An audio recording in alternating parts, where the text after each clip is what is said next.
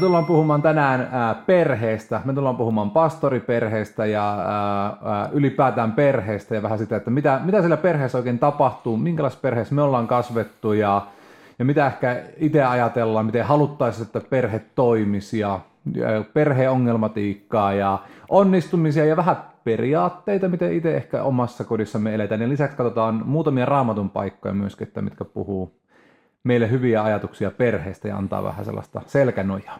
Tämä oli aiheena vähän semmoinen, että me, pyritään aina käymään nämä meidän aiheet läpi etukäteen, laitetaan vähän kysymyksiä ja vähän keskustellaan aiheesta, mutta tuntuu, että tämä on semmoinen aihe, että vaikka ei olisi niin mitään pohjatyötä, niin olisi hirveästi sanottavaa, niin nyt me kuitenkin pyritään pitää tämä siinä about 60 minuutissa. Me ollaan otettu semmoinen linja nyt tässä meidän podcastissa, että about tunti on meidän semmoinen perusaika, niin pyritään pitää tämä kuitenkin otetaan ne kaikkein polttavimmat ja kiinnostavimmat kysymykset. Mutta ennen kuin mennään aiheeseen, niin muutama tämmöinen päivän polttava tai ajankohtainen juttu. Ja niistä ehkä nyt vähän tämmöinen aiheeseen liittyy vähän pinnallisempi, mutta todella niin kuin iloinen ja positiivinen asia ö, Suomen seurakunnalle ja Suomelle ylipäätään.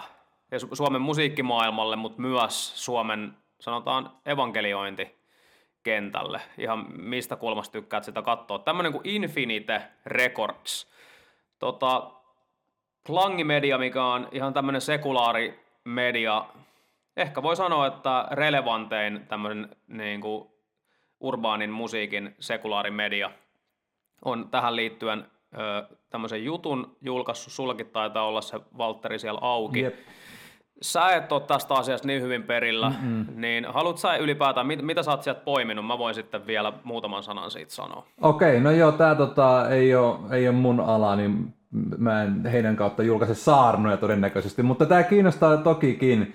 Eli tota Infinity Records ja tämmönen kuin uusi hip-hop-painotteinen levyyhtiö. Mukana uusia sekä tuttuja nimiä. Niin tota, mä nyt luen, että täällä esimerkiksi on Immanuel, Palmi, Peike, Kasa ja Leon, tämmöisiä artisteja, jotka lähtee tähän mukaan. Sä kuulut johonkin näistä, niin tota, Joo. kerros nyt vähän sitten, että mitä, mitä mies tekee tämmöisen levyyhtiön alla? No mä ihan sen takia haluan tästä nopeasti muutaman sanan sanoa, koska jotenkin mä haluaisin, että yksi asia, mitä me meidän podcastissa tehdään, on se, että me, me maailma on täynnä huonoja uutisia ja lehdet on täynnä huonoja uutisia ja ihan, jos ollaan rehellisiä, niin maailma on monessa kohtaa on tosi isoja haasteita. Myös seurakunnissa on isoja haasteita. Mutta joskus me ollaan niin haastekeskeisiä, että me ei huomata, mitä hyviä asioita myös tapahtuu. Ja tämä Infinite Records on siis todella monen uskovaisen niin kuin musiikin tekijän, erityisesti nyt niin kuin hip-hop kautta tämmöisen niin kuin sen suuntaisen musiikin tekijän, sellainen vähän niin kuin unelmien täyttymys. Että tosi monet on unelmoinut siitä, että vitsi kun meillä olisi niin kuin gospel-puolella mahdollisuus tehdä enemmän, kun se on vähän ollut aina semmoista, että me, meillä ei oikein ole niin kuin resursseja tehdä, ja sitten melkein ainut vaihtoehto on se, että joko sulla on joku rikas rahoittaja, mikä on harvinaista, tai sitten sä menet sitten jonnekin iso levyyhtiö, mikä sitten tuo sulle sitä rahaa, tai sitten sun pitää tehdä asioita vähän silleen niin kuin vasemmalla kädellä. Mm. Niin nyt siis tämä Marko Lehtimäki, joka on tämän levyyhtiön ja sen vision isäni on tämmöinen uskovainen miljonääri. Mä en kerro Markon tarinaa, Marko voi itse kertoa sen teille kuulijoille paremmin, mutta Marko kuitenkin sai näyn Jumalalta, että, että, että hänellä on resurssit, mutta gospel, Suomen tämä niin gospel, erityisesti nyt tämä urbaani gospelkenttä, se on vähän niin kuin raunioina. Et siellä on siellä täällä yksittäisiä artisteja, mutta ei ole mitään semmoista niin kuin, ikään kuin infrastruktuuria näille artisteille, missä ne pääsee palvelemaan Jumalaa omin lahjoillaan. Ja niinpä sitten Marko on sekä rakennuttanut kaksi ihan, ihan viimeisen päälle huippustason tason studiota, mutta sen lisäksi myös perustanut levyyhtiön ö, uskoville tekijöille. Ja jos mä jollain tavalla voin niin tavallaan naulaa sen idean, mikä tässä hommassa on, että se tulee varmasti selväksi, on, että kun ne oli tämän levy, studion saanut valmiiksi, ja siellä oli sitten käynyt vierailemassa jotain tämmöisiä ison levyyhtiön tyyppejä, vähän niin kuin mm. vaan, että ne halusi saada feedbackia studiosta, niin ne oli ollut ihan tosi niin kuin sillä, että wow, että tämä on ihan niin kuin, että tämä on harvinaista, että on näin hyvä paikka, ja sitten sä voit saada tästä yli viisi tonnia, kolme tonnia päivä, jos sä vuokraat tätä. Ja Marko oli sitten sanonut, että ei, ei, ei tämä ei toimi silleen, että, että jos sä teet musiikkia Jumalalle, niin sä saat käyttää tätä ilmaiseksi. Wow. Ja toi jotenkin niin kuin kuvastaa sitä, sitä niin kuin ympäristöä, missä nyt on niin uskovilla tekijöillä mahdollista tehdä musiikkia. Ja mä uskon, että toi visio tulee vielä kasvaa, siinä on paljon muitakin asioita. Me ei ole nyt mun asia niistä sen enempää niin kuin puhuu. Mutta ilman muuta mekin ollaan nyt Immanuelis Mikaelin kanssa tekemässä meidän kolmatta levyä, niin mikä sen parempi paikasta julkaista. Mutta se vaan, mikä tässä on ihan tosi siisti, on se, että kun nämä niin kuin Marko kutsuu aluksi, kun hänkin on ollut pitkään poissa, niin hän sitten kutsuu aluksi aina kerran kuukaudessa just ympäri Suomea eri musiikin tekijöitä tulee sinne, ja joka kerta aina, joka kuukausi sellainen enemmän porukkaa, sitten Marko jako aina sille yhteisesti sitä visioa. Niin se, mikä tässä oli kaikkein hienoa, että mun mielestä oli, oli aina kuulla se, että ne yksittäisetkin tyypit, jotka on ympäri Suomea tullut niin kuin, ja kokoontunut yhteen, on jakanut, että se sama tavalla unelma on ollut tosi monilla, ja, ja tosi moni ko- on kokenut sitten, kun ne on tullut tonne, että tässä se on se unelma, mikä, mikä jokaisella näistä henkilöistä on ollut, vaikka ne ei ole tiennyt toisistaan. Mm. Ja tässä on niin kuin mun mielestä jotain tosi sellaista hienoa syntyvässä. Ja mikä tää, miksi tämä on myös seurakunnille on hyvä, että tietenkin seurakunnille myös on sitten tulevaisuudessa mahdollista tarjota laajalti niin kuin kristillistä mm. musiikkia, mikä tietenkin palvelee nuorisotöitä ja, ja seurakuntia ylipäätään. Niinpä. Että, että, nuorilla olisi, että nuorilla olisi semmoista laadukasta ja hyvää ja meidän arvojen mukaista musiikkia tarjolla. Toi on kyllä ihan mieletön. Toi tuntuu jotenkin, niin kuin itse olen elänyt nuoruuden joskus 90-luvulla, 2000-luvun alkupuolella, niin ei ollut tietoakaan mistään tällaisesta. Nyt myöskin niin kuin, vähän sua seurannut ja tota, genreä, mitä te teette, niin siihen liittyy aika paljon kaikki tämmöiset videojutut. Mm. Ja, ja niin kun, kun tulee joku biisi ulos, niin siinä on julkkaria ja, ja tota, kaikkea tällaista. Niin onko tämä, niin kuin, näetkö, että tämä tukee koko pakettia, tämä Marko ja, ja tämä kuvio, että siinä niin kuin saa myöskin esimerkiksi just videot ja hyvää kuvaa ja tälleen näin. Se on niin kuin mm. kokonaisvaltainen semmoinen paketti, mitä tuossa pystytään rakentamaan. On se on, että se on ihan niin kuin levyyhtiö. Ja, ja tota, Eli niin... onko nykypäivän levyyhtiö muutakin kuin se, että saadaan se kiekkopi, tai ei enää mitään CD-levyjä edes ole, vaan mm. tota, ne on digijuttuja, mutta onko se niin kuin, siihen no, liittyy paljon muutakin kuin pelkkä ääni? Joo, siihen liittyy ihan kokonaan se artistin brändi, se artisti, että nykyään, jos sulla on hyvä biisi, se ei välttämättä vielä niin kuin riitä, mm. että sen pitää olla mielenkiintoinen niin kuin kaikin tavoin, niin levyyhtiö tietenkin auttaa sitten niin kuin... No hei, mua nyt kiinnostaa vähän tämä, ei tästä juteltu ennemmin, mutta kerropas mm. nyt, miten sä jää vaikka tota, Mikael, niin tota Immanuel, niin miten teidän brändi rakentuu? Mitä te, mm. mitä te haette sinne, tai mitkä on teille tärkeitä juttuja, kun te rakennatte brändin? No mulla ja Mikaelilla on siinä mielessä ehkä vähän erilainen aloitus ja se homma ollut, että se on tavallaan vähän niin kuin sy- syntynyt puolivahingossa. Mm-hmm. Ja me koetaan myös silleen, että Immanuel on, se on niin kuin ollut meille oikeastaan niin kuin lahja Jumalalta. Et ikään kuin, että Jumala olisi antanut meille sen lahjan silleen, että, että me tehtiin biisiä yhtäkkiä vaan asiat alkoi niin kuin syntyä. Toki samaan aikaan täytyy sanoa, että meillä on myös aina ollut matkalla tosi huipputekijöitä. Esimerkiksi kahden ekan levyn aikana niin Hannes Honkanen vastasi meidän, niin kuin miltä Immanuel näytti. Mm-hmm. Ja Hanneksella oli semmoinen visuaalinen niin kuin, näkemys, että se on tällaista. Hannes näki meidät jossain meidän ekalla keikalla, ja se koki siellä, niin kun se näki se ekan keikan, sanoi, että tosta hommasta pitää tehdä niin kuin iso, ja sitten se tuli siihen mukaan. Sitten syntyy Stian Boys brändi, Joo. se vaatteet ja nämä. Me ollaan sitten jälkikäteen vaan niin kuin sitä enemmän mietitty, mitä mm. Immanuel niin kuin on. Niin, niin tota, meille, mitä meidän brändi on, mikä meille on, on tärkeää, on on niin kuin rohkeus mm. niin kuin ro- anteeksi pyytelemättömästi puhua omasta mm. uskosta. Öö, Sitten kuitenkin tehdä jutut silleen niin kuin kulttuurillisesti. Mm. Niin kuin, me, me halu, Immanuel on silleen, me halutaan, niin kuin, että se on tavallaan aina siinä omassa ajassaan ikään kuin relevantti. Eli me ihan tietoisesti seurataan silleen, niin kuin, ja muutenkin siis tykätään seurata niin kuin kulttuuria ja trendejä ja semmoista, niin, niin Immanuel on sellainen niin kuin, onko nyt mainstream oikea sana, vaikka ei se nyt ole sinällään meidän niin pyrkimystä, ei me tehdä mitään poppia, mm. se on kuitenkin niin kuin rappia. Mutta se niin kuin kulttuurillisesti relevantti ja anteeksi pyytelemättömästi uskossa, siinä ne varmaan on semmoiset. Onko se ollut jotain kohtaa, että tota, teillä on ollut, että tälleen me tehdään, että olette ehkä yrittänyt jopa matkia tai muuta, sitten olette huomannut, että tämä ei ollut kyllä yhtään meitä, että olette tullut niin taka-askeleen jossain kohti? No, no No en mä usko, ei, mutta ehkä silloin alkuvaiheessa, kun mekin ollaan kuitenkin, siitä on jo kymmenen vuotta, kun me ollaan tehty, ja me ollaan molemmat kasvettu siihen hip-hop-kulttuuriin, milloin oli tämmöinen niin aito hip-hop, oli tosi niin kuin mm. silleen, että se on tietynlaista, ja se pitää olla tietynlaista. Mä olin, kun mä olin vahvemmin siinä kulttuurissa, niin mulla oli niinku vahvemmin toi homma ja se vähän silleen, että ei mitään poppia, että se ei saa okay. olla semmoista niinku radiomusaa ja tämmöistä. Miiku on enemmän aina ollut sen tyyppinen tyyppi, niin tota, varmaan Miiku on sitten jossain tilanteessa joustanut siihen mun suuntaan semmoiseen vähän sellaiseen synkempään, rajumpaan tai semmoiseen, semmoiseen räppimeininkiin. Mm. Ja sitten mä oon varmaan silloin aiemmin joustanut sinne niinku poppiin, että se on meidän molempien näköinen.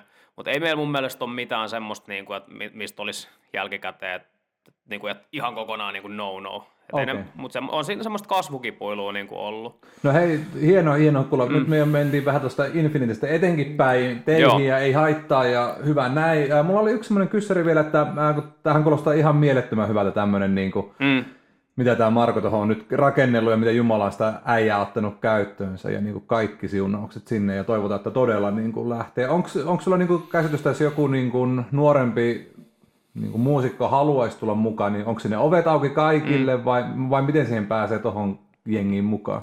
No tota, no niin, no niillä on siis sosiaalinen media, mm. In, Infinite Records. Okay löytyy Instagramista. Okay. Ja sitten tota, niin katsotaanpas nyt tässä, kun on kone auki, että vielä in, onko se wildfirejams.com.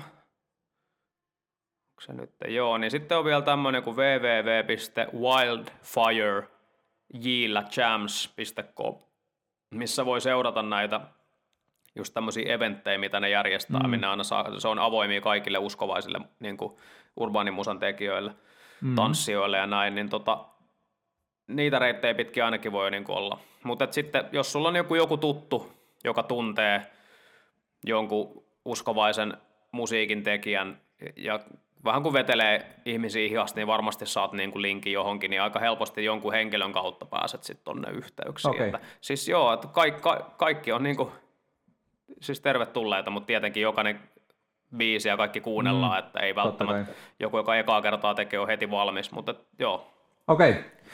Hieno homma, toivotan todella menestystä tuolle ja paljon uusia artisteja ja teillekin joo. vaan niin kuin Immanuel ja siellä oli myöskin, taisi olla, hei olihan siellä meidän äh, muita rakkaita, oliko Kasakin siinä yhtenä nimenä? Mm. Ai ai ai, kaveri tekee nykyään musaakin, mm. monilahjakkuus siinäkin. Joo. No hei, tota, jutellaan vähän jostain muustakin ajankohtaisista teemoista tähän alkuun. Mä en tiedä nyt, kiinnostaako sinua nämä maailmanpolitiikat, kuinka paljon ja tilanteet, mm. mitä tässä ympärillä tapahtuu.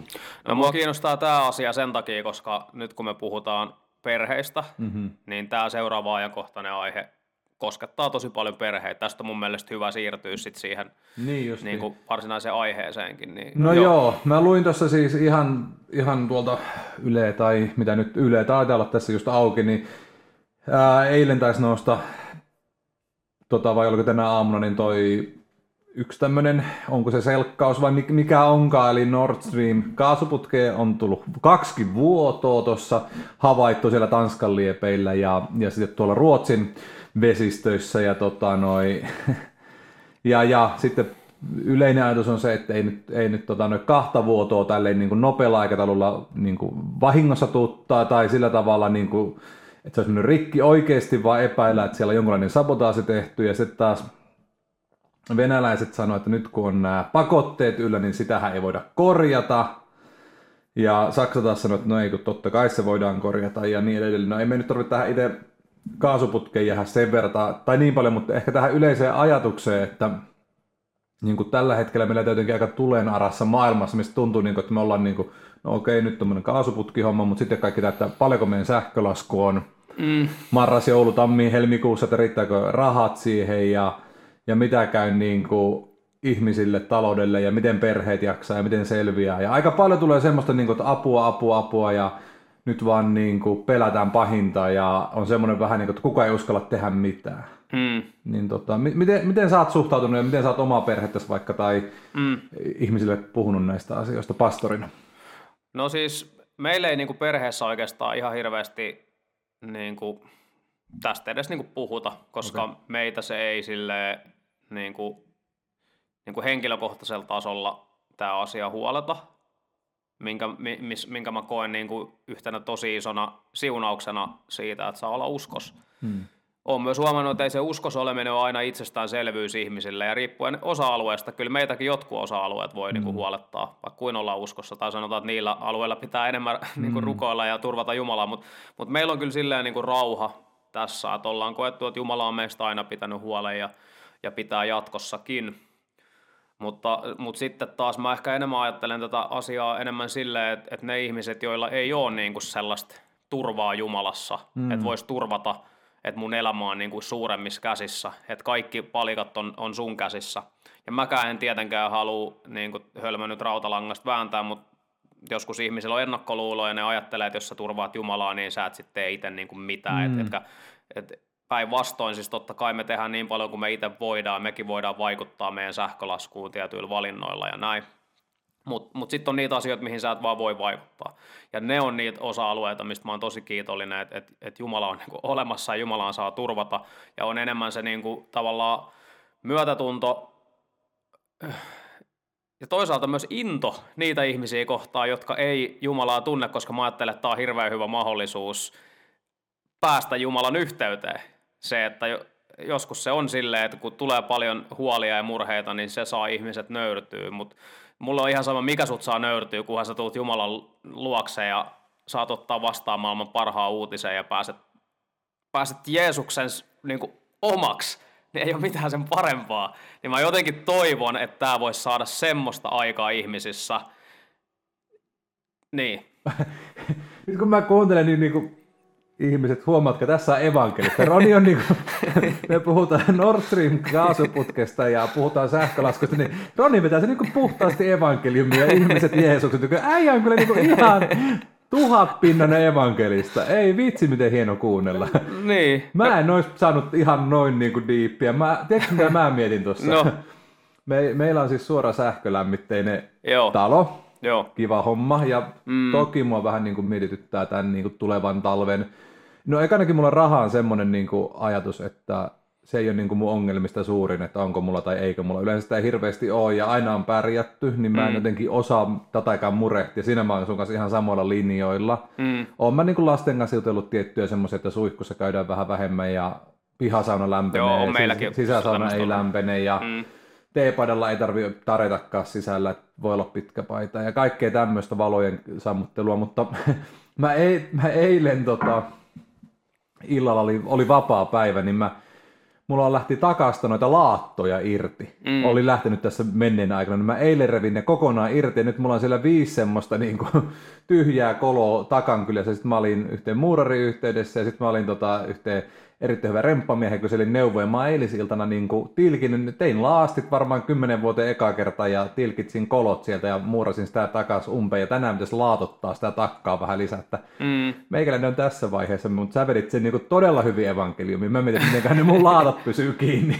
niin, no, siinä on... Hieno kuulla, Roni. Ja siinä on varmaan kaksi syytä. Toinen on se, että me asutaan kerrostalossa, mikä on kaukolämmössä, niin se on tietenkin täs, tähän tämmöiseen maailmantilanteeseen aika hyvä asumismuoto. Mutta sitten taas niin esimerkiksi vesi on semmoinen, että kyllä meillä tuli niin tuossa just hetki sitten veden tasauslasku, niin silleen suht iso lasku, niin silleen huomattiin, että joo, että ei voi niin kuin lätrata silleen niin kuin vedellä. Mm. Ei, mut... Meillä on 40-luvun vanha hirsitalo, niin siinä on vähän enemmän tekemistä. Joo. Meillä on järvi, niin säästetään vesilaskusta. Kuule, sä pääset meille, kun tuut marraskuulla käymään, niin vaikka menet avantoon. Niin... Joo, se kuulostaa hyvältä. Mä en itse mene, mutta meissä. Mutta ehkä sitten vielä, kun ruvetaan puhumaan nyt, niin kuin, kun se on hassu, miten niin asiat, jotkut asiat, mitkä on vähän niin kuin, tuntuu sulle, kun se tapahtuu, vähän kuin se olisi jonkinlainen kirous, mm. miten ne sitten jälkikäteen voi kuitenkin sit muuttua siunauksiksi. Että jos mä mietin y- yhtä niin kuin, kirousta tai tragediaa, mm. mikä kohtasi meidän perhettä niin kuin jotain vuosia sitten, kun Naomi sairastui, mm. ja sen sairastumisen myötä niin kuin koki sen, että kun tapahtuu jotain riittävän semmoista, esimerkiksi just tämmöinen mm. terveys menee, niin se niin kuin pysäyttää koko sun muun elämän, sun pitää laittaa kaikki muut niin kuin sivuun ja sun pitää vaan niin kuin sopeutua siihen tilanteeseen. Niin se, mikä, se, se oli silloin tietenkin to, todella niin kuin rankka, rankka vaihe, vaikkakin Jumala oli silloinkin mm. mukana meitä auttoi, mutta se oli myös tosi rankkaa, niin mikä siinä on niin kuin nyt esimerkiksi tässä ajassa hyvä, on silleen, että mä jotenkin osaan silleen niin kuin mun mielessä koko ajan niin kuin suhtautua, kun maailman tilanne on nyt tämmöinen epävakaa, että ei me niin kuin tiedä, mitä tapahtuu. Niin mä jotenkin se on kaksijakoiset, kun tuntuu, että nyt niin kuin vaikka työelämässä tai työympäristössä tapahtuu tosi paljon kaikkea mm. hyvää ja tuntuu, että joissain asioissa vähän niin kuin unelmat toteutuu tai silleen. Ja sitten sä samaan aikaan tajuut, että, että, että huomenna saattaa tilanne olla se, että kuka siis tietää vaikka, että ollaan sodassa. Mm. Niin jotenkin se, että on kerran kokenut sen, eikä nyt vaan siis yhden, on, on elämässä muitakin kriisejä ollut, mutta tämä on nyt viimeisin ja tämmöinen niin kuin kokemus siitä, miten kaikki pysähtyy. Niin on tavallaan kokemus siitä, että no, on, on tässä ennenkin käynyt silleen, että yhtäkkiä vaan kaikki menee seis ja pitääkin keskittyä siihen. Niin jotenkin osaa silleen olla, on kiitollinen siitä hyvästä, mitä on meneillä, ja samalla sitten, että jos se huomenna loppuu ja mennään kriisiin, niin on sitä ennenkin oltu kriisissä. Että jotenkin pystyy silleen olemaan rauhas molempien vaihtoehtojen kanssa. Joo, mua, mä jotenkin kanssa, toi on kyllä tosi hieno löytö. Ja mm. mä jotenkin itselleni rukoilen sitä, että niinku, tuleepa nyt sitten öljykriisi, sähkökriisi, sota, mikä tahansa, mm. niin tavallaan ei mene semmoisen kuoreen, että sitten lopettaa elämän ja lopettaa, tai alkaa vaan pelkäämään ja ei pysty niinku koska mä näen, että on kriisi tai ei, niin meillä on ihan mieletön elämä koko ajan elä, elettävänä ja ei se mua niin kuin lopulta kuitenkaan tapa, vaikka menisikin kaikki rahat sit siihen sähkölaskuun. Nihkeitä. Mm. Mä jotenkin tuolla, kun äh, Israelissa on saanut käydä, mm. Ja, ja tota, ne elää ihan erilaisessa maailmassa kuin me. Joo. Mä juttelin jonkun juutalaisen kanssa silloin viime kerralla siellä, niin se sanoi, että kun mä jotenkin kysyn tästä, että miten kun tämä on niin tosi epävakaa tämä teidän tilanne ja tulee rakettia raja yli ja näin, mm. niin ne sanoi, että me ollaan totuttu siihen, että tänään meillä on rauha, mm. ja me osataan iloita ja olla kiitollisia siitä, että huomenna ei ehkä enää olekaan, mm. Mutta sitten se on se tilanne, että ollaan sodassa, mutta jos tänään on rauha, niin meillä on kaikki hyvin. Joo. Ja mun mielestä se oli jotenkin semmoinen, että wow. Joo. Että, että koska ne on niin monesti menettänyt sen rauhan, niin mm. niin ne on niinku iloita se yhden päivän rauhastakin. Joo. Ja sitä turvasta, kun ei vaikka raketti tue. Tota, jotain semmoista mä itsekin toivon, että koska Joo. Te, mä, musta tuntuu, en mä nyt mä halua mitä nyt elämme lopun aikoja ja viimeisiä päiviä kaikki, mutta mm. tuntuu, että näin niin kuin, edes maailmassa ihan hirveän helppoja semmoisia vuosia varmaan tuu ihmiskunnalle, että tulee mm. monenlaista, niin mm. löytää semmoinen niin tasapaino kaiken keskelle. Just näin. Mutta nyt sitten sinne perheeseen ja pastoriperheeseen ja tota noin, mitäs, mitäs sä ajattelet, minkälaista pastoriperheen arki on? No se on varmaan, no jossain määrin kaikilla pastoreilla erilaista ja sitten jossain määrin varmaan kaikilla samanlaista. Ainakin samanlaista kaikilla on se, että se on paljon, tämä työ on sitä, että on paljon iltoja, iltatöitä. Sitten riippuen siitä, mitä sun niin kuin puoliso onko töissä vai ei, mutta useimmiten ihmiset on, niin kuin meilläkin on, Naomi on niin kuin päivätöissä, ja sitten mä oon iltatöissä, sitten Johannes, meidän 5-vuotias, pian 6-vuotias eskarilainen käy eskarissa, niin tota, se on tällä hetkellä semmoista aika, aika kiireistä, että aamulla poika eskariin, siitä No itse asiassa ei mun aamupäivät aina ole välttämättä kiireisiä, se vähän vaihtelee, koska, koska kaikki tapaamiset ja muut menee sinne illalle. Mutta tota, sitten, että saa sitä arkea soviteltua, että olisi niitä iltoja kotona myös ja sitä yhteistä aikaa. Sitten taas toisaalta, että hoitaa tämän työn kunnolla. Ihmiset taas, seurakuntalaiset, kenen kanssa juttuja tehdään, taas on päivisin usein töissä ja niillä on taas illalla vapaa niin kuin normaaleilla ihmisillä.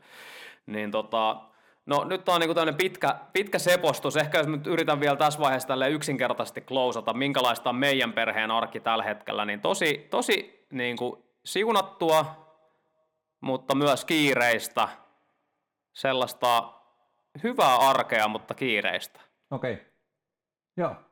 Entäs te, sulla on useampikin lapsi, tosi vähän isompia. Niin, no, tota, no jos haluat niin kuin ihan tarkan selostuksen pastorin päivästä, niin me katsoa vaikka mun Instagramissa on semmoinen pastorin päivä, parikin päivitystä, niin siellä on yhden päivän niin kuin videoitu, mitä se tarkoittaa, mutta äh, no joo, meillä on kolme lasta ja ne on jo, niin nuori on. Kolmannella sitten vanhi on kasilla, niin tota, se ei ole enää ihan sellaista kuin muutama vuosi sitten, mutta vaimo käy töissä, joten me ei nähdä kuin aamulla maksimissa ihan tosi nopeeta, tai sitten nähdään vasta iltapäivällä joskus neljän viiden aikaa, ja sitten mä lähden yleensä aina kuudeksi taas töihin, niin vaimon kanssa nähdään ihan liian vähän valitettavasti monesti, että sitten se nähdään niin kuin ehkä siellä 8-9 aikaan, ehkä ekan kerran, tai sitten iltapäivällä nähty pikkasen hetki siinä. Monesti menee niin, että Hanna lähtee niin aikaisin töihin, niin mä laitan lapsia kouluun siinä, mm. ehkä siinä 8-9, puoli kymmenen välillä laitan lapset kouluun. Sitä ennen mä itse yleensä pyrkinyt pitämään semmoisen hiljaisen rukoushetken ja niin edelleen. Sitten kun lapset on koulussa, niin mä yleensä teen duunia siinä. Mm Ää, joko mä oon ystävä seurakunnalla tai, tai tota, kotona teen töitä. Mulla on tosi paljon itsellä semmoisia niin kaikkia kirjoitushommia. Niin kuin tuntuu, että joka viikko on joku lehtiartikkeli ja siihen menee yleensä sitten aamupäivä, kun sen kirjoittaa. Mm. Sitten taas iltapäivän monesti tulee oltua palavereissa ja ilta kanssa. Että ei niin kuin, jos miettii, että mitä, mitä illa, illoissa, niin mä oon pyrkinyt, että jos olisi kaksi, tai meillä on periaatteessa kaksi vapaa-päivää viikossa, mm. ne mä oon pyrkinyt pitämään ihan kylläkin, mutta sitten ne viisi muuta päivää, niin melkeinpä kaikki illat tulee oltua. Että jos, kyllä mä aina aikaa jossain kirjoitettu koti-ilta ja sitten saisi ainakin yhden illan oltua kotonakin, että oon mä siihen pyrkinyt, mutta tota, eihän se aina onnistu. Että, Mm. mutta lapset tulee sitten iltapäivällä koulusta ja mä yritän sitten ruoan niille. Että sen mä oon pyrkinyt tekemään, että sitten laitan ne teen ruuat ja sitten Hanna hoitaa sitä kaikkea muuta mm. arjen pyykinpesua ja siivousta ja niin edelleen. Että Mm. Sellaista se on kyllä aika kiireistä, pitää sanoa. Joo, ja se on se semmoista niinku sovittelua, että, mutta että mikä meilläkin on toisaalta sitten taas semmoinen niinku positiivinen asia on tässä niinku, niinku työssä siinä mm. mielessä, että, että sitten kun saa toi yhteinen aika, mm. se ei varmaan pelkästään pastoreiden, varmaan kaikkien perheiden, mm. lapsiperheiden haaste, mutta että yksi mikä tässä työssä on toisaalta etuna, on sitten se, että esimerkiksi Naomi, kun se tekee kaksi vuorotyötä, että se on joka toisen viikon aamuvuorossa kuudesta kahteen, joka toisen viikon se on sitten kasista tuonne viiteen, niin silloin kun se on siinä kahden vuorossa, niin me voidaan ottaa välillä silleen, että, että se pääsee, kun Johannes on aina viiteen kuitenkin eskaris, Naomi pääsee kahdelta, niin meillä on siinä kahdesta viiteen mahdollista sit viettää semmoista yhteistä aikaa. Ja sitten mä pystyn niin kuin ennen sitä olemaan töissä, ja sitten mä pystyn sen jälkeen menemään töihin, ja me saadaan, että toisaalta meillä on mahdollisuus ottaa ainakin joka toinen viikko niin tuommoista yhteistä No toihan ihan loistava, pidä mm. kiinni kyllä siitä, että jos noita onnistuu tekemään. Meillä oli mm. ennen kuin asuttiin Helsingistä, niin oli aamupäiväisin välillä, Joo. sille jostain 9-11 semmoinen mahku, niin se oli kyllä ihan... Mutta toi varmaan kuvaa aika hyvin sitä, että meidän niin tämä työ on vähän semmoista, niin kuin, tavallaan ollaan koko ajan töissä, mutta sitten voidaan ottaa päivällä tunti kaksi mm. joku pätkä, että sitten tekeekin jotain omia hommia tai on puolison kanssa tai mm. kotitöitä tai tälleen näin, niin Joo. semmoista se on. No mutta hei, tota niin, tästä niin kuin, tässä varmaan tulee näistä meidän henkilökohtaisista asioista puhuttuu pitkin tätä mm. ohjelmaa niin kuin lisääkin, mutta niin sähän oot siis pastoriperheen niin kuin poika. Ootko jopa kolmannen polven vai toisen polven? Toisen polven, joo. Okei, okay, mutta sun isä kuitenkin, Onni Haapala, on tämmöinen helluntai herätyksen tunnettu henkilö ja hmm. semmoinen, että helluntai-kulttuurista perillä olevat niin tietää, kuka on Onni Haapala hmm. pääsääntöisesti. Eli sä oot kasvanut tämmöisen niin sanotun unelma-pastorin perheessä. Niin minkälaisen mallin, onko, oot saanut tämmöisen, niin kuin Raamattu puhuu, min- minkälainen on se Jumalan mielenmukainen hmm. niin kuin pastori myös perheen päänä, niin oot sä saanut semmoisen mallin? Onko sun isä inspiroinut sua silleen, että, että, hmm. että tommonen mäkin haluan olla? Niinpä. No kyllä mun pitää nyt sanoa, että en mä ehkä silloin niin kuin lapsena sitä osannut ajatella mitenkään, mutta jälkikäteen kyllä mä sanoin, että niin kuin mun suurin esikuva, ja mm. mä oon pastori, niin on mun oma isäni. Mm. Ja mä oon ylpeä tietenkin siitä, että saan niin kuin, isäni on saanut juuri hänet mun isäkseni ja äidin tietenkin, että äiti oli, äiti oli tota, kotona Mm. koko meidän lapsuuden, eikä nyt mennyt töihin, meillä oli kuusi lasta, niin hän, hän hoiti sitten sitä kotipuolta ja se oli mun mielestä ihan tosi kova, koska ne teki sen jaa, että isällä on aika paljon näitä seurakuntahommia ja helluntaherätyksen juttuja, Mm. niin, niin sitten äiti on pystyi olla kotona ja sitten kiristettiin vähän vyötä taloudesta, mutta tota, ää, Mm. Eikä niin mitä sanoa, että mulla ei ole kyllä minkäänlaista semmoista, kun, tiedätkö, kun lukee jotain näitä metro-retro-ryhmiä, niin siellä, että kun olen helluntai-lapsi tai helluntai-kodissa kasvanut, niin hirveät traumat. Niin mu- mulla ei ole kyllä ei ole, mulla ei ole mitään traumoja sen takia, että mun isä olisi ollut pastori ja ollaan pastoriperhe. Vaan mun mielestä niin kuin, se on ollut tosi luonnollista se usko aina ja, ja niin kuin se, että seurakuntaelämä ja kotielämä, niin niissä ei ollut mitään hirveätä semmoista tiedätkö, niin kuin kulttuurishokkia tai eroa. Mm. Mun mielestä niin kuin, se, mistä mä oon niin kuin, tosi kiitollinen omalla isällä, että isä on jotenkin semmoinen, ja äidit, ne on niin kuin maalaisjärjen ihmisiä.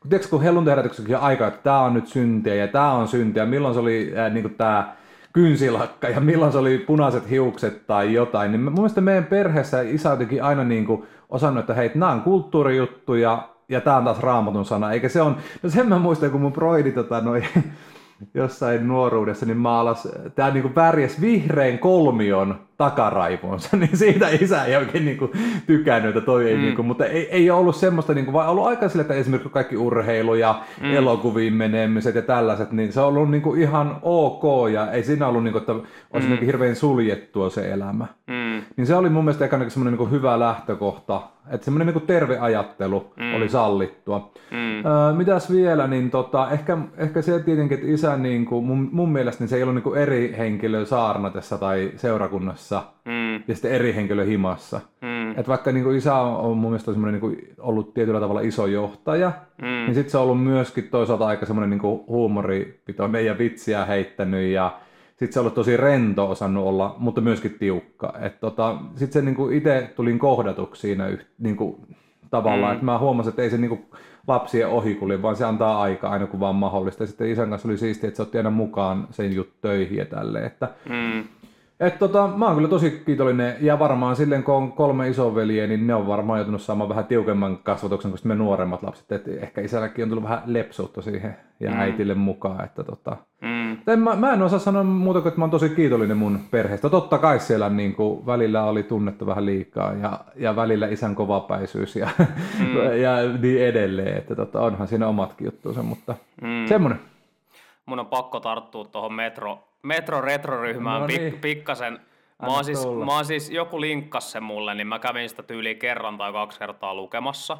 Joo. Ja, ja haluan samalla toisaalta kyllä sanoa tänne, että kun mä nyt sanon tämän, mitä mä seuraavaksi sanon, niin mä oon myös itse, elämässä on tapahtunut rankkoja juttuja ja oon kantanut kaunaa esim. mun vanhemmille, on, on huutanut mun vanhemmille siitä, kuinka huonoja he, huonoja he oli ja, ja niin kuin varmaan kohtuuttomissakin määrin kun sitä vihaa on niin kuin ollut. Et on itsekin ollut mennyt semmoisen katkeruusprosessin läpi ja käyttäytynyt silleen, että et, et, silleen, niin kuin, tiedä mit, mitä se on.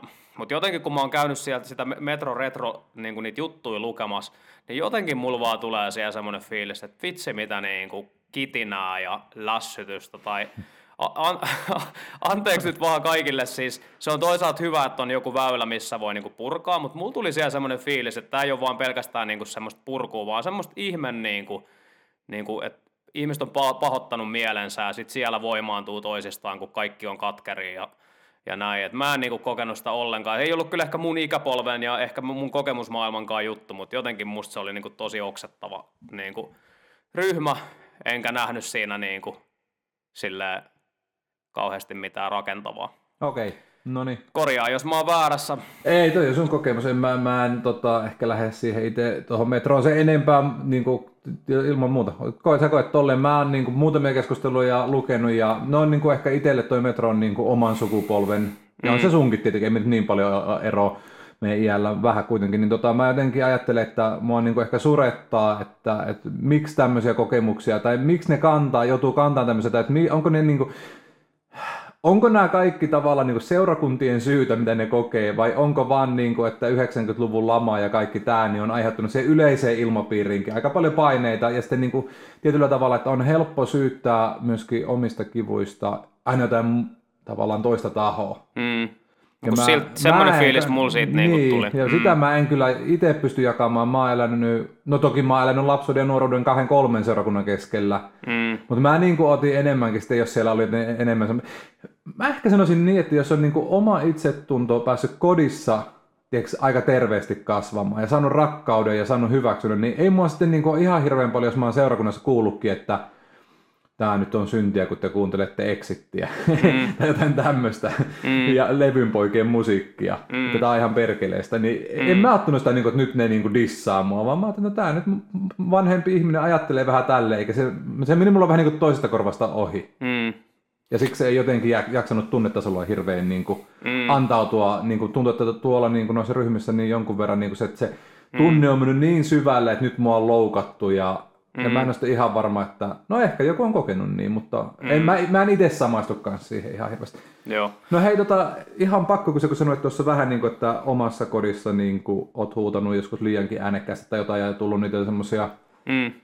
kiukutteluja, mutta myös pettymyksiä ja tavallaan niin kuin, semmoisia tunteita, mitkä sulla oli ehkä isompia semmoisia teiniä ja angsteja sun vanhempia mm. kohtaan? No ne varmaan niin kuin liittyy eniten sit siihen, kun mun vanhemmat eros Okay. Ja sitten siihen liittyi niin kuin, niin kuin mun vanhempien niin kuin ongelmat, mitä, mitä heillä oli ja, ja tota, mitä heistä pystynyt käsittelemään. Sitten heillä tuli se ero ja sitten, tota, niin, sitten silloin mä koin vahvasti semmoista hylkäämistä, että meidän isä alkoi sitten niin just ryyppää ja äiti muutti ulkomaille. niin kuin nyt jälkikäteen näkee, että äidillä ei vaan niin kuin ollut enää henkistä kapasiteettia, että oli vaan niin, kuin niin silleen, että kyllä mä niin kuin ymmärrän sitä nyt, mutta silloin sitä ei tietenkään niin kuin ajatellut semmoisen aikuisen, ymmärtävän aikuisen näkökulmasta, vaan niin kuin lapsena sen koki silleen, että mutsi hylkäs, faija ei enää huolehdi, vaan vaan dokaa. Ja sitten mä totesin, että okei, jos ne ei pidä meistä enää niin kuin huolta, niin eihän ne ole enää silloin niin kuin mun vanhempia, koska se on vanhempien tehtävä. Sitten mä niin kuin vaan päätin, että okei, että ne ei ole enää mun vanhempia. Mä, en, mä niin kuin alan halveksiin niitä sen sijaan, että mä niin kuin kunnioittaisin niitä. Ja tavallaan valitsin sellaisen reitin, mikä sitten tietenkin johti vaan huonoihin, huonoihin lopputuloksiin. Sitten nämä huutamiset on tullut sitten sen jälkeen, kun mä oon tullut niinku uskoa ja sitten kun mä oon alkanut niinku käsittelemään näitä asioita, että silloin nuorempana mä vaan niinku jotenkin mustavalkoisesti, jossain vaiheessa vaan tuli mitta täyteen ja sitten mä päätin, että okei, ei enää. Ja sitten mä niinku, vähän niin kuin lakaseen maton alle ja sitten rupesin käyttää päihteitä ja hölmöilemään, niin sitten kun tavallaan tuli aika, että nyt ne pitää se matto nostaa, niitä asioita alkaa käsitellä, niin mm. niin sitten sieltä alkoi tulla niitä semmoisia niitä oikeita tunteita, ja sitten niitä siinä vaiheessa sit jälkikäteen purkanut vanhempiin, että miksi, te, miksi silloin niin kun sä pilasit mun elämän ja näin poispäin. Nyt mä näen myös aikuisena, että osa siinä oli myös niin kuin mun omaakin, että ei mun vanhemmat mm. tehnyt kaikkia mun valintoja, mutta siihen on liittynyt semmoista sen pahan olon purkamista, sit käsittelyyn ja sitten myöhemmin myös semmoista omaa vastuunottamista myös. Miten sä näet, minkälaisen vastauksen sä ehkä sait tuohon mm. kiukutteluun tai purkamiseen? No tota, mun mielestä mun isä on niin kuin, mun isä kymmenen vuotta sitten uudistui ja sitten tota, musta tuntuu, että vuosi vuodelta mun isä on niin kuin, sille jotenkin pehmeämpi ja pehmeämpi jotenkin, että musta niin kuin näkee sen niin kuin Jumalan työ mun isässä myös silleen, niin musta tuntuu, että mitä enemmän niin kuin vuosia kuluu, niin sitä jotenkin kykenevämpi mun isä on silleen jotenkin puhuu ja käsittelee ja silleen, että varmaan se oli niin kuin, kyllä mun isä on niin kuin pyytänyt anteeksi, mutta tuntuu, että silloin alkuvaiheessa myös silleen, että ehkä se, senkin oli niin kuin aluksi ja siis ymmärrettävistä syistä, jos toinen karjuu sun korva, mm.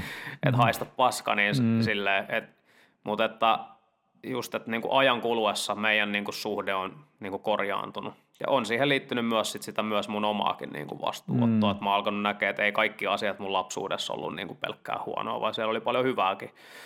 Mutta tota niin, niin että molempien vanhempien kohdalla on silleen, ollaan niin kuin silleen, että mä oon sanonut sanani, mutta tekin on sanonut sit sanansa. Mm. Ja sitten, mutta että vuosien kulossa niin on pystynyt niin kuin pääsee asioista yli ja sillä, että me ei ole tästä puhuttu etukäteen, mutta jotenkin toi teema on aika semmoinen, mä oon jotenkin ihan, tai kun on elänyt tosi semmoisessa niin kuin ehjässä kokonaisuudessa, mm.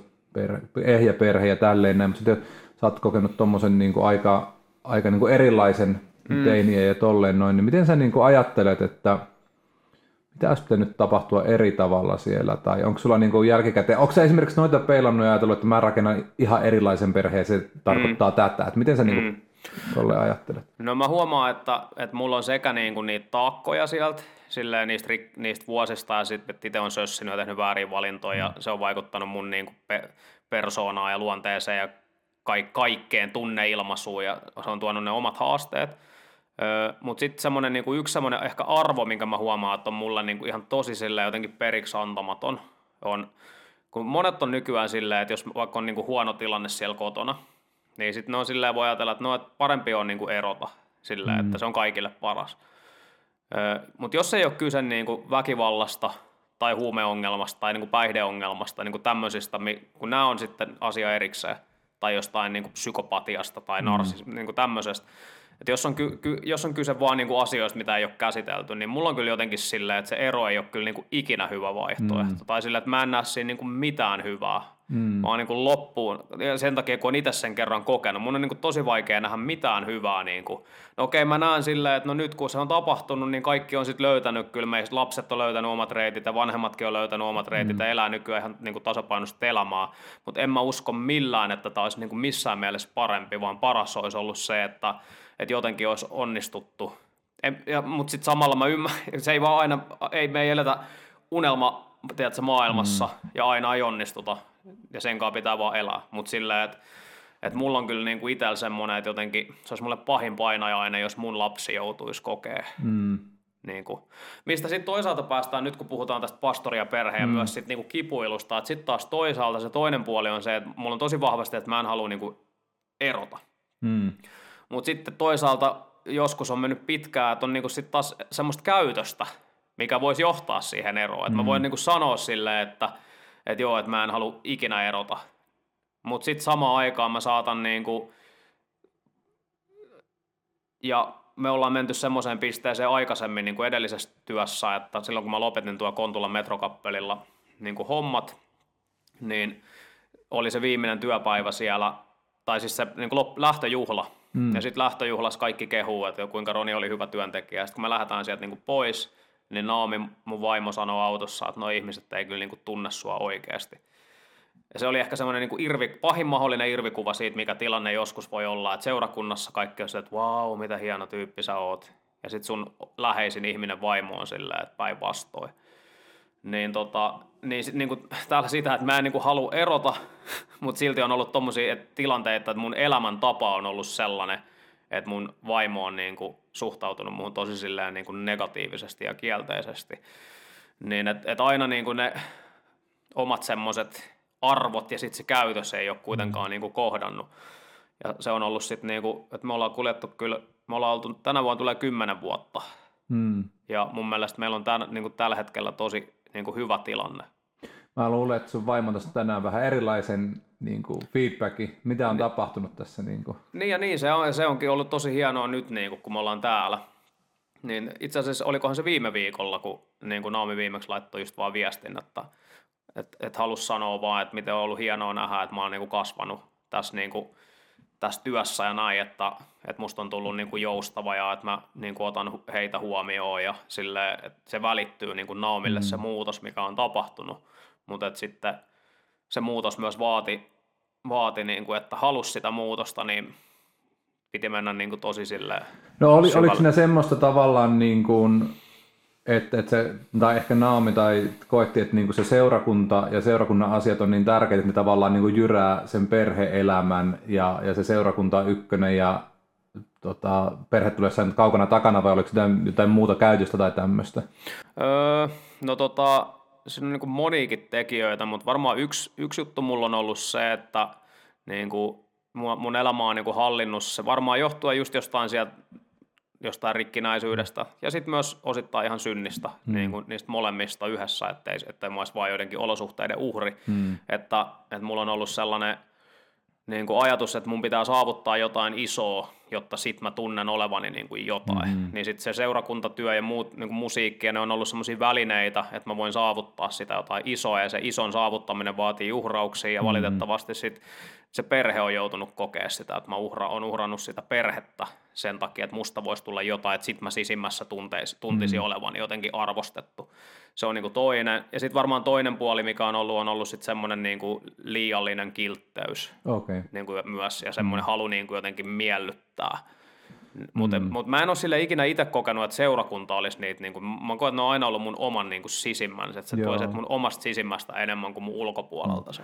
Mä oon tota miettinyt, kun mä muistan, kun äh, mun äiti kertoi, että silloin kun isä aloitti jossain seurakunnassa työntekijänä, niin sillä oltiin sanottu, että, että on, että, että muista nyt, että kun tuut tähän seurakuntaan työhön, niin Jumala ykkönen, ja sitten tota, seurakunta on kakkonen, ja seurakuntalaisten tarpeet on kolmantena, ja perhe tulee neljäntenä. Ai, se niin tulo tosi? Joo, joo, ja tämä oli niinku semmoinen, niinku, mitä nyt on vaikka noita ryhmiäkin tuossa äsken mainittiin FPS, niin mä vähän veikkaan, että, että tämmöinen niinku ajattelu on ollutkin aika jopa vahvoilla, tai semmoinen, niinku, hmm. että, kaikki, että se seurakunta jyrää sitten tietyllä tavalla. Mä, mutta mä itse, niinku, mä, kun sä sanoit, että saatat tavallaan niinku omaankin piikkiin sitä, että oma se semmoinen kunnianhimo ja, ja kiltteys toisaalta, niin mä itse kanssa vähän sitä mieltä, niin kuin, että tota, tässä vaiheessa, ehkä nuorempana mä ajattelin, että saattoi tulla niin kuin, nuorelle työntekijälle niitä, että hei, tämä pitäisi tehdä ja tämä pitäisi tehdä, mutta niin kuin, nyt kun on ollut mitä parikymmentä vuotta kohta pastorina, niin on jo semmoinen, niin kuin, tiedätkö, semmoinen, että itse pystyn ne rajansa tekemään ja sanomaan, että en, en ota, en pysty, en kykene. Mm. Ja ei enää, se ei ole niin kuin, tavallaan, että jos mä sanon sen, että mä olisin jotenkin huonompi pastori. Mm. Mutta mun mielestä se on ollut niin kuin, tosi tärkeä läksy oppia myöskin, että no venemiehen Mauri on hieno pastori tuolta Saalemin ajoilta, niin hän sanoi, että, va, niin kuin, että, että vaan sä itse täytät sun kalenteri. Että ei sitä loppuviimein kukaan muu niin kuin kirjoita sinne ylös kuin sä itse. Mm. Että sä itse sitten hyväksyt sen, että nyt on palaveri, tai sitten sä niin kuin sanot, että ei, ei onnistu. Ja tavallaan, että niin kuin loppupeleissä sä itse vaan voit sen niin kuin rajata myöskin. Ja, Mm. mutta kyllä mä niin kuin huomaan, että niin kuin mahdollisuudet olisi siihen, että perhe jää niin kuin taka-alalle, Mm. Mutta mäkään en voi sitä syyttää oikeastaan lopulta kuin itteeni ja sitten pitää myös niitä korjausliikkeitä. Mä, mä oon vähän semmoinen, että mä teen koko ajan pitää tehdä sitä korjausliikettä. Esimerkiksi tällä hetkellä mä tiedän, kun on tämä mediamissio päällä, se löytyy ja niin edelleen, että lokakuun puoliväli on tosi tiukkaa. Mm. Ja sen jälkeen mä oon pitänyt omalta esimerkiksi, että mä tarvin breikin ja pidän yhden kesäloman viikon ja vähän vapaata ja otan sitten niin kuin hyvän pätkän perheelle. Mm. Ja sanon, että, että tätä kiirettä ei voi jatkua kuin tämä kuukausi tästä nyt eteenpäin ja sitten se mm. niin kuin pitää saada heti poikki. Mm. Se on, joo, ja mä, mulla on kanssa toi niinku sama, että se on, ja se, mutta se on arvokkaat niinku läksyjä, että sen on niinku tajunnut, kun on kerran kokenut sen, ja onneksi kaikki ei tarvitse kokea tämmöisiä, onneksi jotkut osaa sen ilman, ilman sitä jo, jo valmiiksi, mutta mua niinku auttoi se toisaalta, että nyt osaa sitten kantapään kautta oppineena a- suhtautua silleen, että, että esimerkiksi meidän seurakunnassa täällä kodilla musta on niinku hienoa, että mun mielestä täällä on semmoinen ilmapiiri, että ihmiset niinku, ja va- meidän, meidän esimiehet ja kaikki jotenkin arvostaa sitä perhettä. Mm. Mä en koe ollenkaan itse, että täällä olisi semmoinen, ei se ei tule sulta eikä vanhemmiltakaan, vaan, vaan päinvastoin enemmän tulee semmoinen, että he niinku haluaa, että me satsataan niinku perheisiin.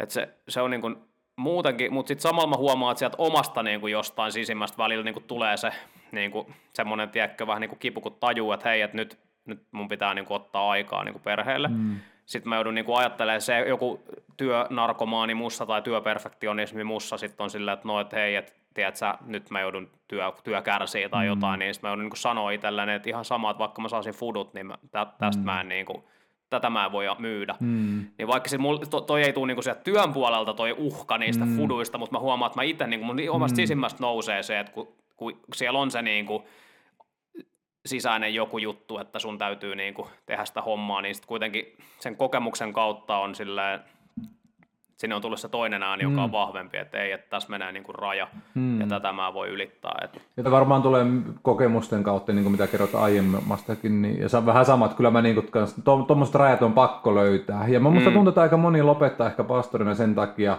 muutaman vuoden jälkeen, että ne omat rajat tavallaan niin kuin rikkoutuu, ja sitten se niin kuin mm. itsesuojeluvaisto menee päälle ja näin mm. edelleen. Mutta kyllä mä vähän sitten huomaan myöskin sitä, että niin kun, tietyllä tavalla, että ainakin meidän perheelle, ja kyllä mä huomaan, vaikka sä, sä ja sun poitsu, niin sulla on mm. aika hyvin poitsu mukana tässä, joka on tosi tosi hyvä.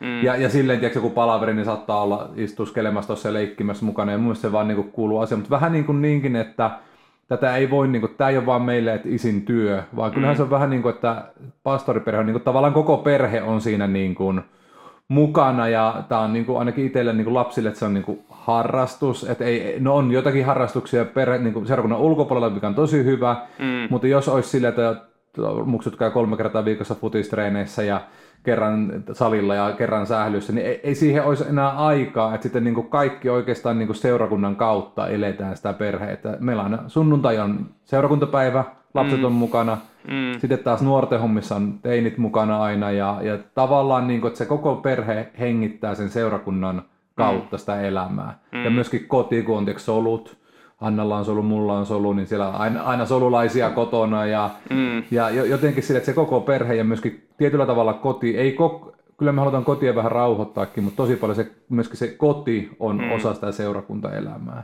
Jep. Toi on kyllä niinku, toi on mielenkiintoinen, kun nostit tuon harrastuksen, koska mä en tiedä, se varmaan tulee mun omasta nuoruudesta, kun mulle harrastukset on antanut niin paljon. Mm. Ja sitten mulla on myös siellä semmoinen vähän niin kuin, että mun toisaalta mun isä ei niin kuin hirveästi, siis se kyllä ei mua treeneihin, ja niin kuin nyt jälkikäteen mm. näkee, että kyllä ja se tuki mua silleen, mm. mutta se niin kuin jossain vaiheessa näki se asia enemmän vaan sille, että se ei hirveästi tullut niin kuin, muutamia kertoja kävi katsomassa. Mm. Niin jotenkin mulla on ehkä semmoinen, että mä haluaisin olla, niin kuin, mä haluaisin, että Johannes harrastaisi jotain, sitten mä haluaisin olla siinä niin kuin mukana. Mm. Niin just se, että, sit mä että kun se ei ole vielä sen ikäinen, että niin harrastuksia ei ole, mutta mulla on kyllä itsellä vähän semmoinen ajatus silleen, että mä haluaisin, jos Johannes itse vaan haluaa, niin kuin, että, se, mm. me, että se menisi johonkin harrastukseen, ja sitten mä haluaisin elää sitäkin osa-alueen aluetta mm. niin kuin sen kanssa, että miten se sitten, just että toisaalta sitten, että kaikki, että semmoinen tasapaino niin kuin säilyy. Niin, Sepä, kyllä mäkin tykkään, mä ihan hullu fiiliksi, että Poitsu pelaa rökäle tappia nimisessä jengissä. Niin... Ai pelaaks, no, mitä mä edes tiennyt tällaista? Se aloitti taas tänä syksynä, kun se oli pari Aa. vuotta, että niillä ei ollut valmentaja, mutta nyt okay. taas on, niin mun mielestä se on niin ihan tosi kova juttu. Joo. Et, ja jos vaan niin tyttöjäkin kiinnostaa mikä tahansa, niin ilman muuta. Mm. Ja semmoinen sopiva tasapaino. Mm. Tein mua kiinnostaa yksi kysymys tässä, niin kuin, kun me tietenkin opetetaan aika paljon vaikkapa mm. sitä, että, he, että kodit on niin kuin tosi tärkeitä kasvun paikkoja myöskin hengellisesti ja mm. se usko tavallaan halutaan siirtää tuleville sukupolville. Ja tämä mm. ainakin omissa saarnoissa niin toistuu aika useinkin, että mikä vanhempien vastuu. Mm. Ja mä tiedän, että tosi monet niin kuin vanhemmat kamppailee, uskovat vanhemmat, mitenkä kertoo tai mitenkä niin kuin se hengellisyys eläisi siellä mm. arjessa. Mm. Ja jollekin voi olla sellainen kuva, että pastoriperheessä se tulee luonnosta ja se on tosi helppoa se hengellisyyden todeksi mm. eläminen. Miten, miten teidän kotona? Onko mm. se helppoa? No, no on se silleen, se on vaan vähän erilaista niin kuin tavallaan sitten, että vaikka meidän rukoukset yhdessä ei ole välttämättä niin pitkiä, mutta että esimerkiksi sellainen, niin kuin Johanneksella on tämän meidän pojalla esim. semmoisia, että, että kun me vaikka rukoillaan, niin se on sille, että otetaan oikea asento, ja se oikea asento on semmoinen, että me niin kuin, että Johannes tulee siihen niin kuin mun syliin ja sitten me vähän niin kuin kaikki halataan ja sitten me, mm. siis se on yleensä semmoinen ihan yksinkertainen niin kuin rukous, että siunauttaa päivästä, kun Johannes on kuullut, kun Naomi, tai kun me rukoillaan kielillä, mutta se matkii niin kuin äitiinsä silleen, että kun me Naomi rukoilee tietyllä tavalla kielillä, niin sitten kun me rukoillaan, niin Johanneskin tekee silleen, niin kuin muka rukoilee kielillä, vaikka se ei niin kuin tietenkään oikeasti. Mm ja, ja sitten se on semmoista, että meillä on aamurukous ja iltarukous, mutta ne ei ole semmoisia, niin kun mun henkkohtainen rukous voi olla sit niin semmoinen niin pitkä ja semmoista mm. tietynlaista, niin se ei ole niin samanlaista meillä perheenä, mutta että kyllä se on silleen niin kuin muuten okay. niin läsnä. Mun pitää niin kuin sanoa, että meillä se ei tule niin kuin helposti. Tai sillä, että se, niin kuin, jos mä ei kiinnitetä huomioon, niin se niin kuin helpommin siinä arjen kiireessä jää. Joo, se, se on me, fakta, joo. Meillä niin kuin on, aina kun lapset on lähes kouluun, mm. niin ne tulee syliin ja me siunataan ne, tai mm. sitten autossa viimeistään rukoilla jokaisen puolesta ja mm. päivä. Ja sitten illalla tietenkin iltarukoukset otetaan yhdessä ja ruokarukoukset tälleen. Mm. Mutta sitten mä oon, niin kuin, me ollaan jouduttu niin tekemään tosi selkeästi sunnuntai on mm. seurakuntapäivä. Ja se mm. on koko perheelle, on okei, okay, on poikkeuksia tietenkin kun kipeänä, tai jos tiedetään, että niin kuin on joku, joku semmoinen, että nyt ei millään, mutta niin kuin lähes aina nyt oli esimerkiksi hirmu hyvä, kun mä en ollut lauantaina kotona ja Hanna oli ollut siinä himassa lasten kanssa ja meidän tyttö Venla oli sitten sanonut, että äiti, että hän ei kyllä huomenna halua lähteä seurakuntaan. Mm. Tai se, ja oli alkanut tämmöistä näin, että hänellä on jotain, että ei jaksa tai jotain. Niin mm. Noel, meidän vanhi, oli sanonut, että Venla, turha edes yrittää. Mä oon tota yrittänyt monta kertaa, eikä se koskaan mene läpi. Me lähdetään koko perhe seurakuntaan. 14-vuotiaasta niin, tavallaan oppinut sen. Ja Joo. totta kai mekin nyt halutaan pelisilmää, että sitten jos joku on oikeasti ihan väsynyt, tai mm. niin totta kai pitää olla silleen niin kuin joustoa, mutta mm. se on ollut meille yksi semmoinen, niin kuin, että me ollaan ollaan seurakunnassa sunnuntaisi. Mutta se on niinku tavallaan semmoinen päätös. Ja mm. yksi, minkä mä huomannut, että mä halusin, niinku, että ne vaikka lukee kristillistä kirjallisuutta. Ja, mm. Mutta sitten esimerkiksi, missä mä huomaan, että olisi niinku tosi paljon parannettavaa, niin tämmöinen niinku ihan juttelu hengellisistä aiheista. Mm. Niin mä jotenkin ihailen niitä perheitä, jotka vaikka käytetään raamatun juttuja yhdessä läpi tai kertomuksia läpi ja, mm. ja niiden kautta niinku opettaa lapsia. Musta tuntuu, että meillä ainakin on siinä vielä niinku Joo. kehittyvää. Niin, kyllä mekin toki me luetaan ill, illalla sellaista okay. kuvaraamattua. Niin kuin välillä siitä tulee keskustelua, mutta niin kuin, kyllä mustakin tuntuu, että tuossa tota, voisi niin skarpata ja musta tuntuu, että mä en ole meillä, niin musta tuntuu, että Naomi on meillä sunnuntaissa silleen tiukempi, okay. koska mä oon niin kuin muutenkin jotenkin, mä oon, mä oon super indu, indu, indu, individualisti ja jotenkin niin kuin, tavallaan aina kokenut, että se hengellinen kasvu, mm. että kuuntelee saarnoa netistä ja näin, niin jotenkin se seurakunta ei ole mulle silleen tullut niin semmoiseksi, paitsi silloin ennen kuin oli pastori. Kyllä se oli, välillä pitää palata siihen aikaan, mutta nyt kun mä oon niin työn puolesta täällä, niin jotenkin se ei ole niin kuin aina itselle niin sellainen, se jotenkin niin merkityksellinen mm. asia, kun tuntuu, että sitä omaa hengellistä elämää niin paljon niin kuin omatoimisesti ruokkii. Mm. Mutta sitten siis mutta sitten mä tiedän mun päässä, että se on mm. tärkeä asia. Mm. Mutta sitten niin Naomi on kans hyvä sit silleen, että Naomikin niin pitää siitä silleen niin kans kiinni. Mutta se, ei, mut se ei ole niin meillä semmoista, että mä jotenkin niin kuin, enemmänkin mä saattaisin olla silleen, että no jos on väsyttää, niin lepää vaan, että ei se nyt ole niin, niin, tota, niin sun pitää nyt sitten sarrata podcastin. Mä se, seuraavalla kerralla en puhu Ronille, en.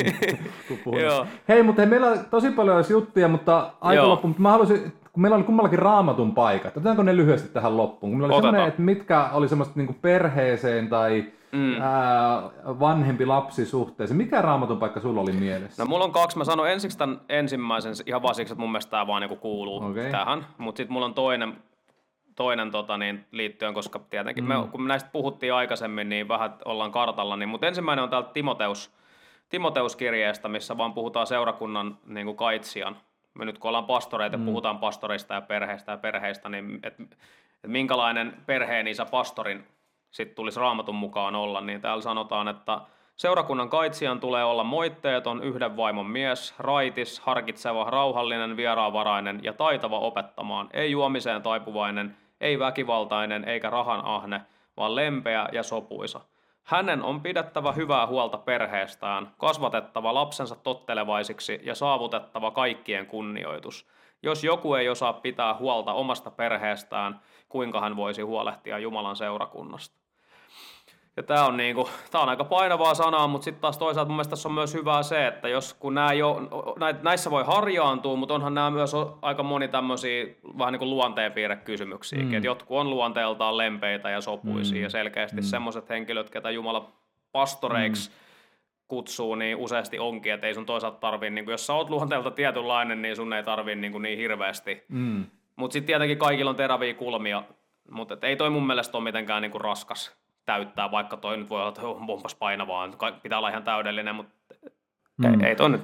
Mä oon ottanut tää jotenkin, mä oon tää siis kolme ja viisi, mm. olla, niin tota, toi vitosia ainakin itselle silleen, Mm. Et niinku ihan lähti, mä oon monesti tota unohtanut, mm. ja sitten jum, nyt mä oon sen alleviivannut ja tuohon ympäröinyt, että mm. jos joku ei pysty hallitsemaan omaa kotiaan, kuinka hän voi pitää huolta Jumalan seurakunnasta, niin, mm. niin jotenkin että se on ihan lähtökohta, että pastorina mun ykköshuomio on pakko olla perheessä. Mm. Jos ei se ole siellä, niin ihan turha mua on tulla seurakuntaan tekemään yhtään mitään. Mm. Ja se on niinku semmoinen niinku niin iso semmoinen statementti tai lausunto tai periaate. Mutta eikö se ole samalla myös semmoinen turva, turva-ankkuri, mikä tavallaan pitää sut niinku, jos et sä muuten pidä, kun, toihan mm. on, kun se on, noihan se on, mm. niin jos ei sä niinku muuten suostu pysähtyä, mm. kun sä ajattelet, että seurakunta on niin tärkeä, niin eikö se ole toisaalta iso lahja, että raamattu on ihan kirjoitettu mm. noin. Et oh. Jos ei, jos ei niinku muuta, niin lue raamattuun. Niin... niin, ja sitten tämä on vähän semmoinenkin, että musta on niinku taas niinku monelle pastorille, että tehkää parannus tämän. Niinku, että, että niinku, ei ole, mä, mullakin oli aika, että mä niinku pelkäsin sanoa, että mä en tule tänään seurakuntaan, kun mä haluan olla perheeni kanssa kotona. Mm. Se ei ollut niinku luvallista. Mä että tämä on niinku väärin sanoa, että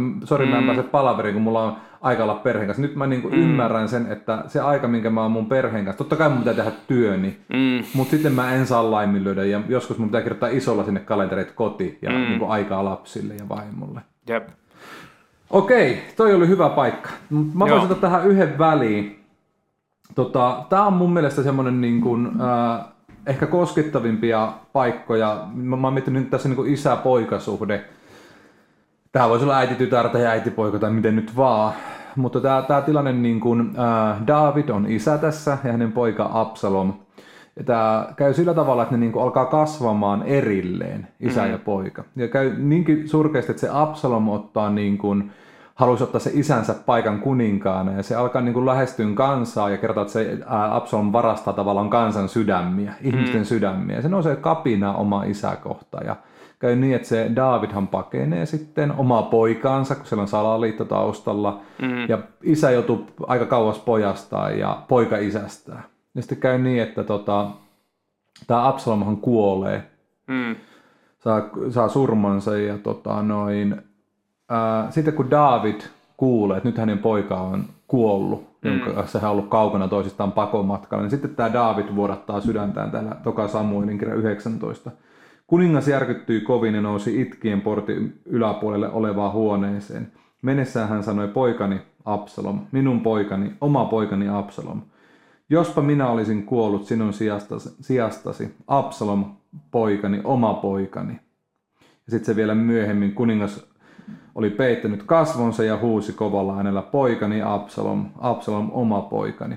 Että tavallaan niin kuin se ajatus tuosta, että niin kuin kuinka monet isät ja pojat tai äidit ja lapset on niin kuin pakomatkalla toisistaan. Ei ehkä noin dramaattisesti on kuollut, mutta kuitenkin niin kuin henkisesti alkaa kasvaa eroon toisistaan. Ja tässäkin tämä, niin kuin, tämä Absalom ei itse kuulu näitä sanoja.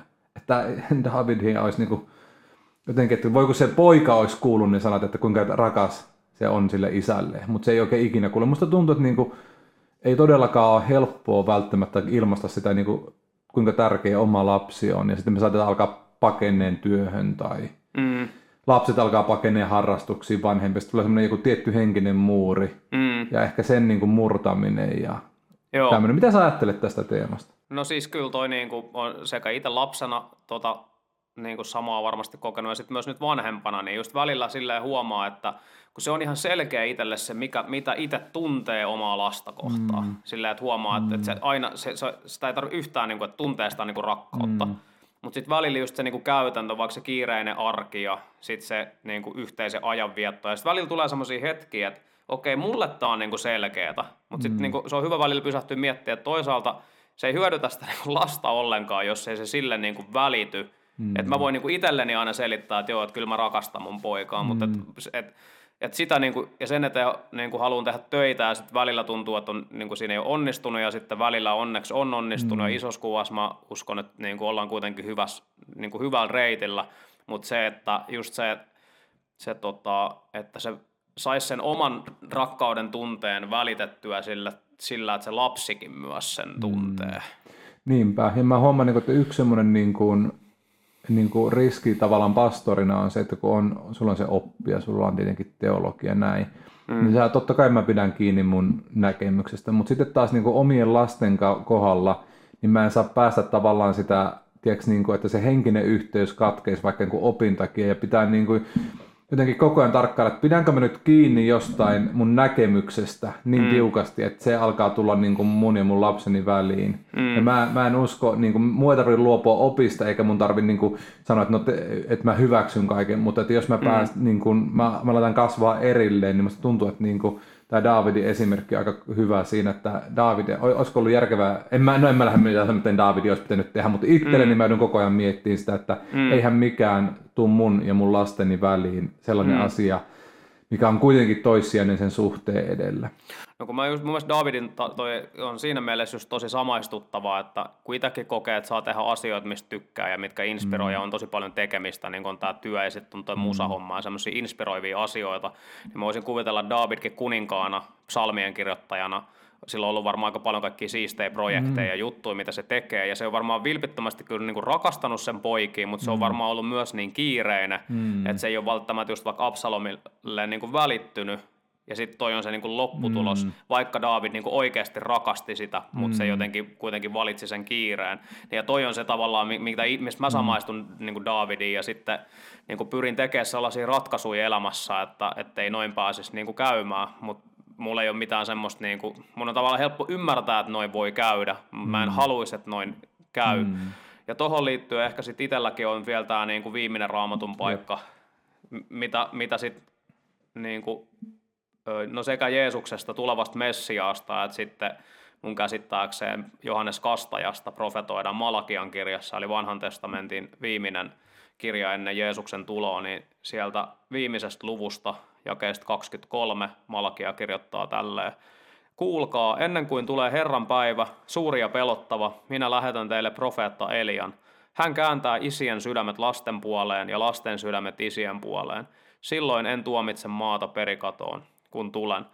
Ja tämä on jotenkin niin kuin mun mielestä tosi sellainen niin kuin voimakas ja vahva niin kuin lupaus ja jae siitä, minkälainen, mitä niin kuin, no profeetta Elia taitaa olla Johannes Kastaja, mm.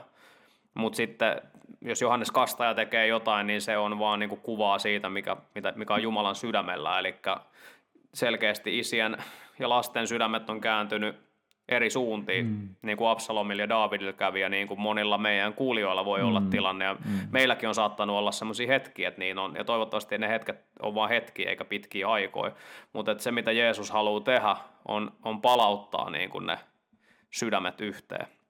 Ja me ei olla tehty niin kuin tätä meidän podcastissa aiemmin, mutta jotenkin musta tuntuu, että voitaisiko tähän loppuun ihan vielä niin kuin rukoilla. Hmm. Jotenkin mä haluaisin rukoilla tätä asiaa ja siunata myös niitä, ketkä on tällä hetkellä kuulolla. Jotenkin rukoilla, että tämä asia saisi korjaantua, koska mä jotenkin on niin iso avain kaikkeen ja seurakunnan hyvinvointiin, että jos lasten ja isien ja äitien sydämet on Tosi niin kuin, kova. Joo. joo, rukoile ilman muuta. Tosi joo, joo, isä, me halutaan vaan niin kuin, tulla sekä itse niin kuin isinä sun eteen. Me ollaan isiä, me ollaan myös poikia, me ollaan myös lapsia. Niin ihan niin kuin siinä asemassa itsekin tulla Jeesus sun eteen ja, ja rukoilla, että tämä niin kuin jae tulee meille todelliseksi. Mutta halutaan myös isä siunata kaikkia meidän kuulijoita, meidän seurakuntaa, meidän lähialuetta, koko Suomea.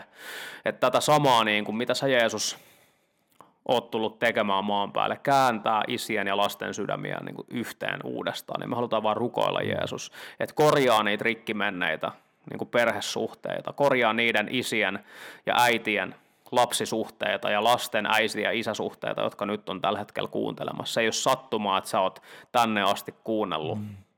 Mä uskon, että Jumala haluaa puhua sulle just mm. nyt ja haluaa uudelleen niin kuin ennalleen asettaa sen. Ei ole liian myöhäistä. Sä et ole tehnyt viimeistä virhettä, että mitä ei voisi enää korjata. Kaikki on vielä mahdollista ja mä rukoilen, että, että Jeesuksen nimessä sä pääset eheytymään ja sun perhesuhteet pääsee eheytymään ja, ja palautumaan. Ja mä haluan vaan puhua sulle, että vaikka sulla olisi minkälainen menneisyys, niin susta voi silti tulla rakastava isä ja rakastava äiti.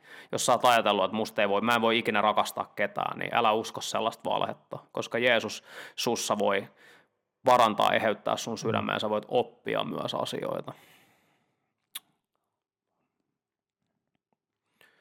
Amen.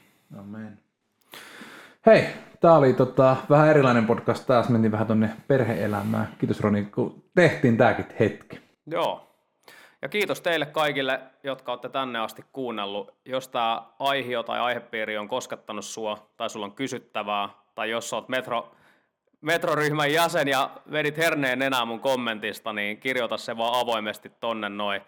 Ja jos on jotain muita aiheita, mistä, mikä sua kiinnostaisi, mistä me voitaisiin keskustella, niin laita kommenttikenttää. Jos olet tykännyt tähän mennessä kotikäästistä, niin muista laittaa kanava seurantaan, muista jakaa tätä podcastia.